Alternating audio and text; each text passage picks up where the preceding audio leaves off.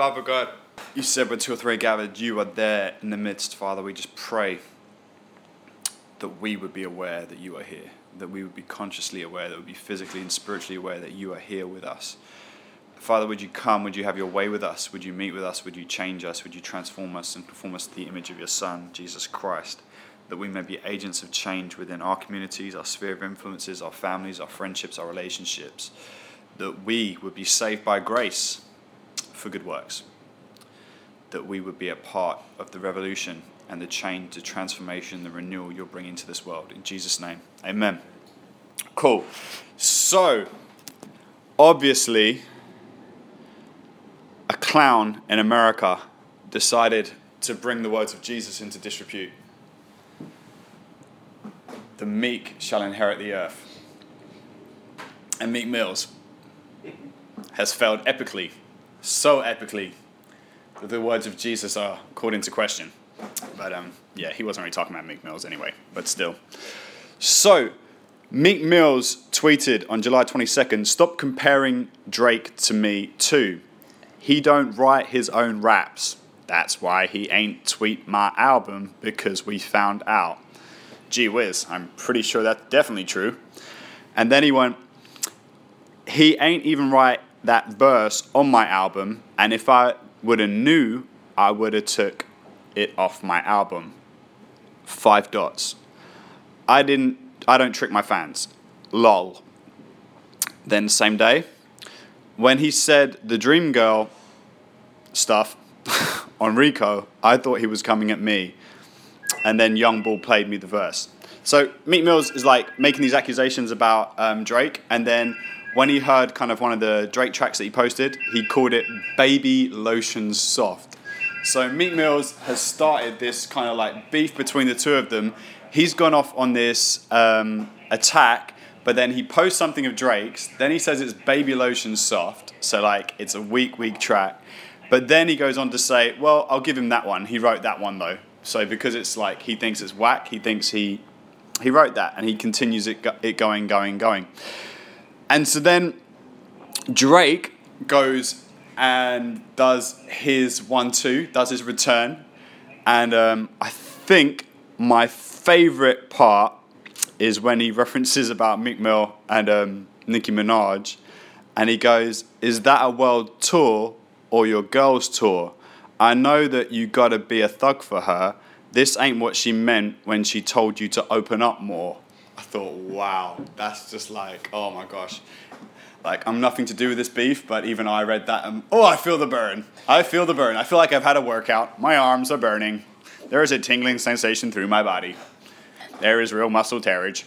So, like, Drake did that, and then after that, Meek was silent for ages, but then Meek dropped his own track, and then my favorite moment of all, Meek drops his own track, and um, Drake does his response, which is this beautiful picture on Instagram of him cracking up after staring at his phone. And um, that pretty much was all he needed because um, Meek Mill's track was so weak it called into question the words of Jesus. Now, Jesus in Matthew 5 is talking about the meek, blessed are the meek, for they shall inherit the earth. And when he makes that statement, he's not making a new statement. He's rehashing uh, an old passage, an old statement, an old quote. And so today we're going to be looking at the original um, chapter, the original context, the original song. So, since these guys are releasing all these different tracks, um, it can be quite easily forgotten that when Jesus quotes that, he's actually quoting um, a track, a mixtape, a psalm. So, in Psalm 37, David writes this Fret not yourself because of evildoers, be not envious of wrongdoers, for they will soon fade like the grass and wither like the green herb. Trust in the Lord and do good, dwell in the land and befriend faithfulness. Delight yourself in the Lord, and he will give you the desires of your heart. Commit your way to the Lord, trust in Him, and He will act. He will bring forth your righteousness as the light, and your justice as the noonday. Be still before the Lord and wait patiently for Him. Fret not yourself over the one who prospers in his way, over the man who carries out evil devices. Refrain from anger and forsake wrath. Fret not yourself, it tends only to evil. For the evildoers shall be cut off, but those who wait for the Lord shall inherit the land. In just a little while, the wicked will be no more. Though you look carefully at his place, he will not be there. But the meek shall inherit the land and delight themselves in abundant peace. The wicked plots against the righteous and gnashes his teeth at him. But the Lord laughs at the wicked, for he sees that his day is coming.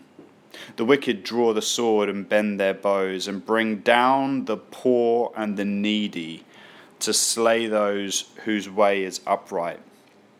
Their sword shall enter their own heart, and their bows shall be broken.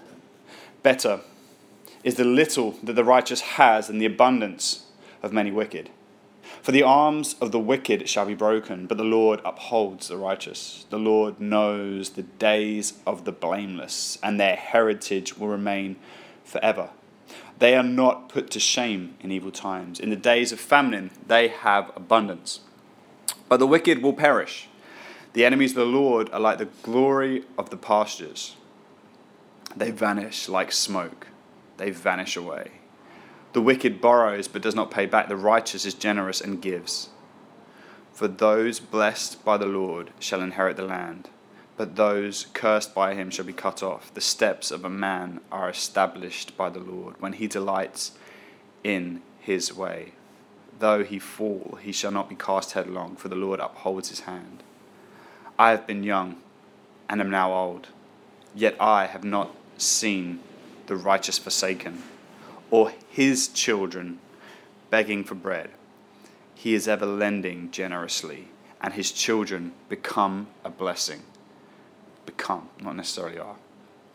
Turn away from evil and do good. So you shall dwell forever, for the Lord loves justice.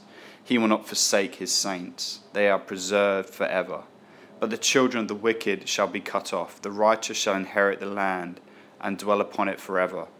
The mouth of the righteous utters wisdom, and his tongue speaks justice. The law of his God is in his heart.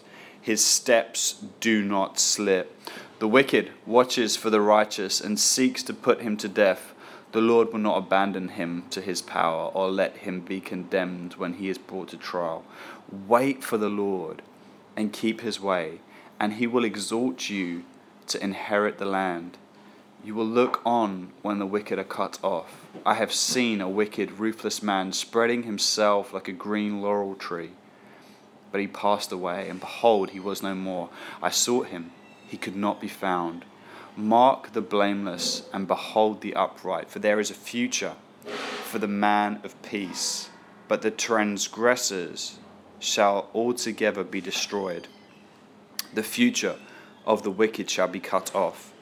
The salvation of the righteous is from the Lord. He is their stronghold in the time of trouble. The Lord helps them and delivers them. He delivers them from the wicked and saves them because they take refuge in Him. So there are some key recurring kind of themes throughout this passage. It talks a lot about the weak, and it, it just holds this dividing line the, the wicked, and it talks about the righteous it talks about some characteristics of the righteous. It talks about some characteristics that they have, some habits that they have, some attributes that they have, some qualities that they have. Their focus is generally to do good. Their focus is generally to abstain from what's wrong. They wait on the Lord. They wait on Him. So they're not quick necessarily to rush into something, and the wicked are, and they get ahead and they get abundance. And the writer of this, this psalm, psalm, this song, is saying, don't watch that. You may see someone sprint ahead, you may see that ahead of you, and he says not to watch that, not to take that to heart, because he says that will lead you to a place that is bad. You'll end up in the same place that they're in. He says, listen, that will fade away. So, in the course of our lifetimes, this book has like this eternal perspective, this longevity. We tend to think very, very short term and sometimes we can be a bit like Meek Mill. We can drop something, and someone like Drake doesn't tweet it, and we can look at Drake's project with this envious slant, and he comes out guns blazing at the start because he's saying, Well, you don't even write your own lyrics. Look how you didn't tweet me.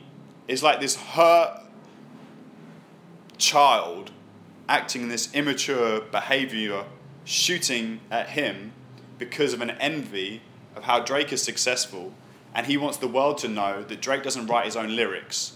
So you should you should look at me. I'm, I'm more than him, and this really petulant way of living, which is so contradictory in nature to the very guy's name, because that's not how the meek behave. And it's no surprise to me that meek hasn't inherited the land. So when it talks here about the meek shall inherit the land, and Jesus says, Blessed are the meek, for they shall inherit the earth. So in the time this psalm is written, this is all about David. But there's a city that this kind of evolves around. And this city starts with an idea right from the very beginning. So you have the Tower of Babel, everyone coming together to collaborate for their own glory. The very next passage we read about, God's talking to Abraham and he's saying it's not about that. Abraham, go find, search out a place. I'm promising you this land, this place, this idea. And Abraham goes searching for a city whose maker is God. And so when it comes to the Jewish people, the rabbis, um, in the words of Albert Edersheim, have curious conceit about the origin of the name Jerusalem, which is commonly taken to mean the foundation, the abode, or the inheritance of peace. They make a compound of Jireh and Shalom and say that Abraham called Jerusalem Jehovah Jireh. He called it the Lord kind of provides. This, this is his. This is what he is his, his provision. This is, this is for us. While Shem named it Shalem, Shalom. But God combined the two, Jireh, Shalem, Jerusalem, the inheritance of peace the provision of peace. So, this place and this city that Abraham sets out for, which later they call Jerusalem, the inheritance of peace, they go to found a city to receive peace. The ultimate quest isn't the glory of a city, isn't the glory of an empire. The ultimate quest from the essential root Abraham's talking about, I want God to provide a place. Shem looks at it and goes, man, oh, it's all about his peace. And then God combines the two, and it's like the inheritance, the provision of God's peace. This place is the provision and the inheritance of God's peace. And so in David's time, they've got this place and they're living in it, but they're still working these things out. Because although this city has been built and they're living in this city, and Jerusalem in Jesus' time and in other times before it was just, I mean, it was just something to behold like in all of Rome, you in the Roman Empire, you wouldn't have seen something as beautiful. Or in Asia, you had this two mountaintops, Acra, and you had um, Zion, and you had this wall around it, and then you had literally a city of palaces among trees. So as you would head up towards it, you would see this fortress wall, but above it, you would already see the palaces, you see the temple, you see everything just glistening in the trees and in the gold. And so, in the sunlight of this beauty, you'd see this city just on a mountain, just glistening. It was a beautiful thing to behold, and they were pursuing ultimately peace. But David, even in this city, which has this temple, which has this beautiful palaces, which later becomes even more elaborate by the time of Jesus, far more elaborate than it was at this time. But in amongst this, you think that the wealth, you think these things, that it would bring peace. But it doesn't bring peace because David is still dividing the whole of this town, this city, this nation, this people between two camps. And he's saying you've got the wicked and you've got these guys that are progressing and that are pushing ahead and that have so much. And these people that will trample over anyone to get what it is they want to get. And he goes, and then you will see this second category of people that won't rush to receive their own reward, their own advantage, but they will pursue being meek. And what David says is he sees a picture that he artistically expresses in this song, which Jesus then quotes on the side of this hillside as he teaches the Beatitudes. He says, Blessed are the meek, for they shall inherit the land inherit the earth, Jesus says. as it's quoted in our Bible. But in this passage, it says, Blessed are the meek who, shall inherit the land. Blessed, but those who wait on the Lord shall inherit the land, inherit the land, inherit the land, inherit the land. What is it talking about? It's talking about this long term utopian dream. So the inheritance is this place that's wrapped up in this name Jerusalem, not as in necessarily just this geographical location of a city, but an ideal, a dream, a vision for a community whose inheritance is peace. And so when we see, like in Revelation, and it talks about a new Jerusalem, it's talking about a new inheritance of peace. It's talking about a new community that lives differently, that no longer seeks to trample ahead of another to get ahead in the game, but looks around and sees themselves in others, that sees the value in another person, not based upon their position, their wealth, or their influence, or what they know, or who they know, but sees their value in the fact that they are and that they exist and that they're real. And that within this, which is what Jesus talks about when he says, the kingdom of heaven is at hand. He's speaking about a new kingdom. He's speaking about a new place. And he says that he gives peace. And he says, but not as this world gives it. He's pointing again towards this, this idea of Jerusalem, this idea of the new Jerusalem. He's talking about this concept which the people had always longed for, but just were found wanting as they looked around the city, just like David does with this psalm. He's looking around and he sees the wicked getting ahead. And he's like, How does that guy get ahead? How does that guy get ahead? Oh, he doesn't even write his own bars. How is that just? But don't watch that. Don't get consumed by that, or you're going to become like him. That's what David's saying in this song. So, David has written a song, Psalm 37, that is like the gospel according to Meek Mills. It could have prevented Meek from absolute disaster. His glory has faded away like the herbs in the field, like the grass, it's withered, it's died. And he's withered and died for all of Twitter to see. It's trended across so many different countries because this guy looked at what someone else had and sought after that which wasn't his because he wasn't pursuing what matters. He wasn't pursuing that which is the inheritance of peace. And Jesus is the Prince of Peace. And Jesus comes to give us peace and not as the world gives it. He calls us to wait on the Lord not to actively go onto Twitter, onto social media, and slay this person to try and get ourselves up there. This Jesus, this kingdom isn't into battle rap. It isn't into bringing someone down to bring you up. It's into tweeting, man, dang, Drake's album was hot. Man, I hope I produce an album that good.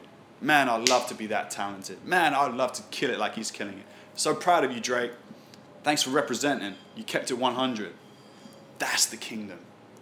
That's the inheritance of peace.